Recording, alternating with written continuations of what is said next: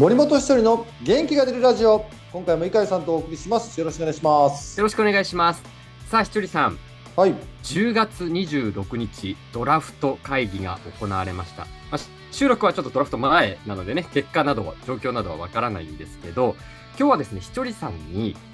プロへの歩み方とか日本球界に変化みたいなことについてちょっと伺っていければなと思います先日ですね、はい、岩手の花巻東高校のスラッガー、佐々木麟太郎選手がですね、プロ志望届を提出せずに、アメリカの大学に留学することを表明しました。で、その先にメジャー入りを目指すというふうに報じられているんですけど、まあ、ひとりさんの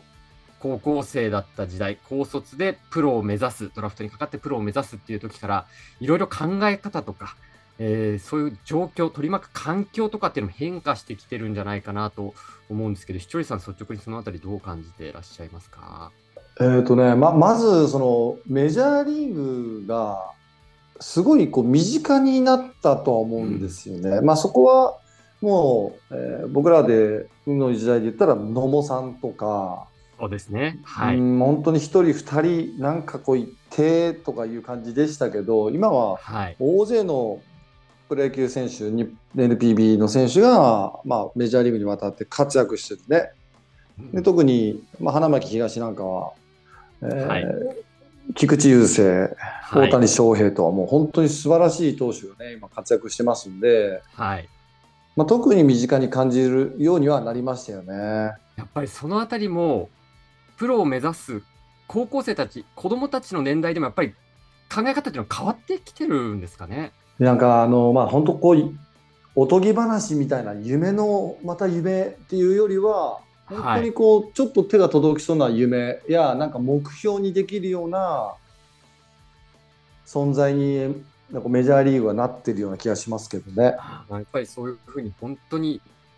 目の当たりにするもう身近だった人たちが言ってるわけですもんね。そうすると、僕も目指したい私も目指したいっていうことにやっぱりつながっていってるんですね。ですね。うんまあ、あの監督をね務めている花巻東の凛太郎選手のお父さん、宏さんも実際に、まあ、OB、今、ひとりさんからも名前が出た大谷選手ですとか、菊池選手からも助言をね、受けたということを明かして、で、まあ、進路の決断の理由としては、野球が終わった後も生きていけるような人生まで考えなければいけないと説明しているということなんですけど、まあ、ひとりさん、プロへの生き方ってもう本当にいろいろパターンがあるじゃないですか。うん、まあ、高卒即ドラフトっていうパターンもありますし、大学や社会人経由して、えー、プロ入りっていうこともあると思うんですけど、その先で、プロで結果を出していく、そういうことって、道のりとはやっぱ関係ないんだなって改めて思うんですけど、そのあたり、ひとりさん、いかがですか？いや、もうおっしゃる通りだと思うんですよね。で、今、佐々木さんですよね、監督さんがおっしゃられた、ね、まあ、人生を考えたときに、野球だけじゃないっていうことを、うん。はい、まあ、考え確かにその日本の大学野球ってもちろんレベルは高いと思うんですけど、はい。えー、まあ言ってみればこう日本の島国のね小さい国の組織の中でまだまだ、えー、古い考え方体制が残っているその延長上なんで高校野球からその大学野球っていう、はい、あんまりこうなんだろうなこう世界が広がっていくというよりはこうカチッとはま形にはまった野球界みたいなところはまあこれ否定できないと思うんですよね。うんまあ、その辺をね、こう今後野球界っていうのは課題にしていかなきゃ僕はいけないと思うし、そういう僕はそういう考えなんですけど、はい。まあ、あの、プロに入るんであれば、確か、日本の場合は、プロの申請を出し、プロ志望を出して、はい。うん、で、日本の野球を経てメジャーリーグに挑戦っていうのが今、ね、ルールですよね。そうですね、あのまあ、田沢ルールなんて呼ばれ方をしますけれども、ドラフト前に NPB の指名を拒否した場合は、海外の球団に入って、退団した後も高校生だと3年、大学社会人は2年間指名凍結というね、ルールが設けられている。ういうことになってるんですけどね。うんまあ、この辺はまあルールで徐々になんかいい形になっていけばいいと思うんですけど、はい。だからこそこう大学っていうことをしあの、まあ、選択する日本の大学で野球やる、でアメリカの大学で野球ってやるっていう意味ではそのアメリカの大学行ったらまずまず語学を並べる学べる、で、まあ、大学まで行くと多分もうアメリカの大学野球って相当レベルも高いですし、えーまあ、当然トレーニング方法とかもすごいこう教われると思う。っていうのが一つ。で僕一番のメリットはその後にメジャーリーグの契約ができなくても、こう日本の契約できる可能性があるんですよね。はい。それはあのメジャーリーグのチームプロのチームに行っちゃうわけじゃないんで,、うんでいろんなことを学べた結果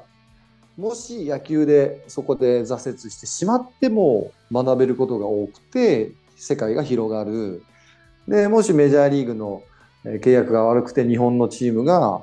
興味を示したらそれはそれでまた日本でプロ野球選手としてチャレンジできるしはい。そのまま順調にいけばメジャーリーグの分かんないですよマイナーリーグ契約なのかはい。あまあ多分若いうちはそういう感じのそんなにこうビッグ契約は結べないと思うんですけど、うん。まあ、その門を開いて歩い歩んでいくのかなんか選択肢がすごい増える気がするんですよね。いやーそうですよね。ひとりさんどうですか？ひとりさんがもし今のこの令和の時代を生きていて、高校卒業しましたと。じゃあこの後の進路考えるってなった時に、同じように即 NPP を選択するのか、違う可能性もいろいろ考えるのか。まあちょっと家庭の話なのでね、あれですが。あーまあ家庭ですけどだ大学をアメリカで行かすっていうのは結構面白いですね。ああ、そうですか。うーん。まあ、結構僕はアメリカの大学行ってみたいって思うかもしれないですね。あ、そうですか。そこうでん、語学も学んで、学んでそうアメリカの野球に触れて大体でもそのだ日本の大学野球イイメージそ想像とかイメージはもうできると思うんですよ高校生は。あ、こんな感じだろうなっていうことを、うんまあ、そのレベルは上がるだろうなっていう感じだと思うんですけど、はいアメリカの大学はなかなかね経験できないし、うん、プロ野球日本のプロ野球だけを目指すんであればもう大学野球だけでいいと思うんですよ日本の。はい。まあ、それからね高校卒業してプロに入れるならそれはそれでいいいいと思うんですけど、はい。まあ、その後を考えるとしたらやっぱりもうアメリカの大学だからよく考えたなと思いますよその監督さんも。いやーそうなんですね。そういう、うんやっぱりでもそれだけいろいろと、やっぱり先ほどキチョリさんがおっしゃったように、メジャーで活躍する身近な先輩がこれだけ出てきていて、毎年のようにポスティングでメジャーに行っている選手が出てきていて、本当に現実的なものにどんどんどんどんなってきてるってことなんでしょうね。うん、相当身近に感じてるし、まあこれ考え方ですけど、もうそのアメリカの野球やっても、日本の野球やっても、ダメなものはダメだし、成功するものは成功するし、って考えると、まあ、環境をね、変えて学びに行くっていうのは、すごくいい考えだとは思いますね。いやーそうなんですね。まあ、これまでもね、そのマック鈴木選手とか、ファイターズにもいた只野選手とか、NPB 経ずに行った選手っていうのはいましたけど、またその時とは違う感じのプロへの歩み方っていうのがね、いろいろと出てきてるんだなという感じはしますよね。まあ、ファイターズに今、加藤豪介っていう選手がいて、はい。まあ、ゴースケはあの、まあ、アメリカ生まれで、アメリカ生まれなのかな、アメリカで育って、アメリカでそのまま大学で、大学は行ってないのか、そのままメジャー契約したんですけど、メジャー契約というか、まあ、メジャーに行って、なんで、まあ、佐々木麟太郎君みたいに日本育ちで、日本の高校まで行って、向こうの大学、アメリカ大学っていうのはなかなかないケースなので、はい。これはこれでまた僕は楽しみに見てますけどね。そうですよね。また、こうんの佐々木麟太郎選手がこの後どんな道を歩むのか、示してくれるのかで、この後の人たちもまたそういう選択肢がどんどんどんどん広がっていくわけですよね。まあ、そうですね。だから、あの、まあ、野球だけにじゃない人生うん。のっていうのは本当になんかそう捉えるべきだと思うし、ただ野球に集中はね、すると思いますけど、うんまあまあ、あの、佐々木麟太郎君、まあ、ファイターズも興味示しましたけどね、そうですね。はい。ええまあまあ、あの、彼の、えー今後の活躍、我々も